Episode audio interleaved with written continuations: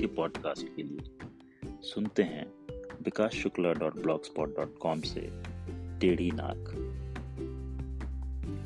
Doctor Laxmikant सहाय, भागलपुर के बहुत ही नामी ईएनटी स्पेशलिस्ट हैं। फौज से सेवानिवृत्त होने के कारण उनकी इज़्ज़त दुगनी हो जाती थी।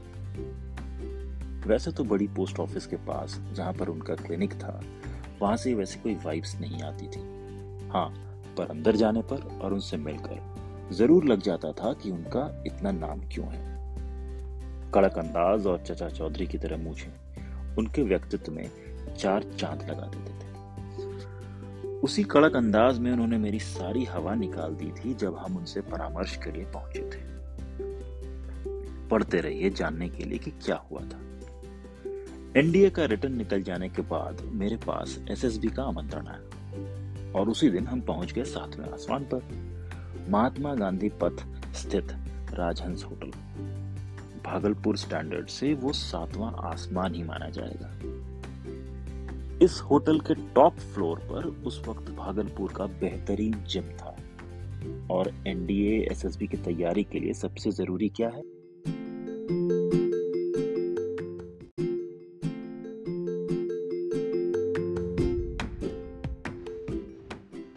निसंदेह सुडौल शरीर। ध्यान देने योग्य बात यह है कि हमने उस वक्त तक स्टेमिना का बस नाम सुना था।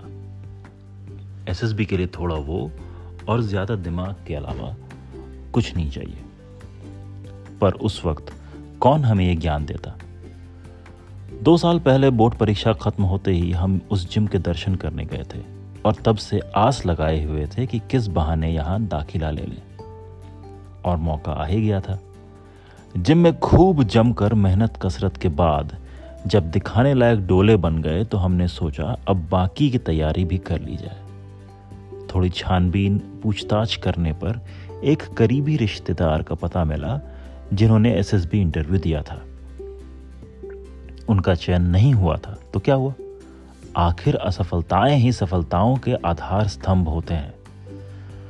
जाकर उनसे मिले और उनकी हिदायत गांठ बाँध ली। अक्खड़ बनकर जाओ और नहीं कैसे होगा? नहीं तो सोचना ही नहीं है। तो वहाँ से पूरे दस लाख वॉट का टर्बो चार्ज लेकर हमने सोचा थोड़ी शारीरिक जाँच भी करवा ही ले। और इस तरह हमने डॉक्टर सहाय से मिलने का मन बना लिया। निश्चित दिन बन संवर कर पहुँच गए उनके बड़ी पोस्ट ऑफ़िस के पास वाली क्लिनिक पर। कंपाउंडर ने हमारा नाम पुकारा और हमने डॉक्टर साहब के केबिन में घुसते ही ऐलान कर दिया। कि एसएसबी इंटरव्यू के लिए जाने से पहले आपसे मशवरा लेने आए। हमें लगा एक्स आर्मी डॉक्टर के सामने अपना अक्खड़पना भी टेस्ट हो जाएगा। डॉक्टर साहब ने रूटीन चेकअप के बाद एक किताब पकड़ा दी। उस किताब में बहुत सारे रंगीन धब्बों के बीच अंक लिखे हुए थे। बाद में हमने जाना कि उस टेस्ट को इशिहारा टेस्ट कहते हैं। हमने भी धड़ल्ले से पन्ने पलटते हुए सारे अंक एक के बाद एक पढ़ दिए और दांत निपोरने लगे। बेटा तुम बेकार ही जा रहे हो। इतना बोलकर डॉक्टर साहब ने इस, उस इशिहारा टेस्ट वाली किताब को अपनी तरफ़ पलटा और फिर हमें दिखाते हुए बोले, तुमने एक भी सही नहीं पढ़ा है, तुम्हें कलर ब्लाइंडनेस है। अब हमें तो जैसे काटो तो खून नहीं। ऐसा नहीं है कि उस बीमारी का नाम हमने पहली बार सुना था, पर उस मनोदशा में डॉक्टर से यह सुनकर ऐसा लगा कि उन्होंने जैसे लिम्फोसर्कोमा ऑफ़ द इंटेस्टाइन बोल दिया हो। वैसे उनका फिनिशिंग टच अभी बचा हुआ था। और तुम्हारी नाक तो टेढ़ी है, तुम्हें तो पहले ही छांट देंगे। अमूमन किसी के नाक पर टिप्पणी कर आप उसकी इज़्ज़त पर प्रहार करते हैं।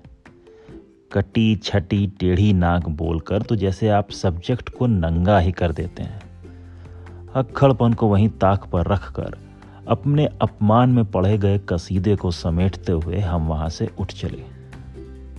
टर्बोचार्ज भी वहीं क्लिनिक में फुस बोल गया।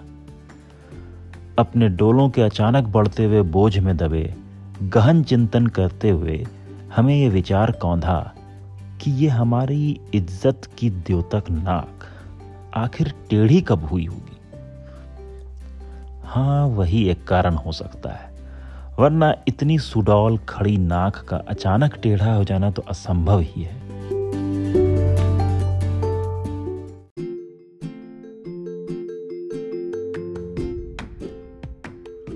सौगत बनर्जी और हमारी कोई पुश्तैनी दुश्मनी नहीं थी। वैसे तो दोस्ती भी नहीं थी, पर क्योंकि एक ही बेंच पर बैठते थे तो जान पहचान अच्छी थी। अब किसी दिन जाने ग्रह नक्षत्रों को क्या सूझा, उन्होंने हमारे बीच मनमुटाव कर दिया। कुल मिलाकर दो घूसों का एक अति संक्षिप्त बाउट हुआ और दोनों बॉक्सर अपनी लाल पड़ी हुई नाक सहलाते हुए अपने अपने कॉर्नर में बैठ गए।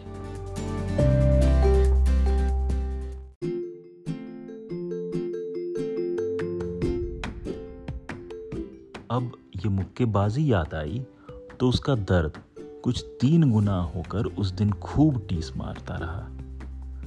अब इतना कुछ नकारात्मक होने के बाद तो नतीजा हमें पता ही था।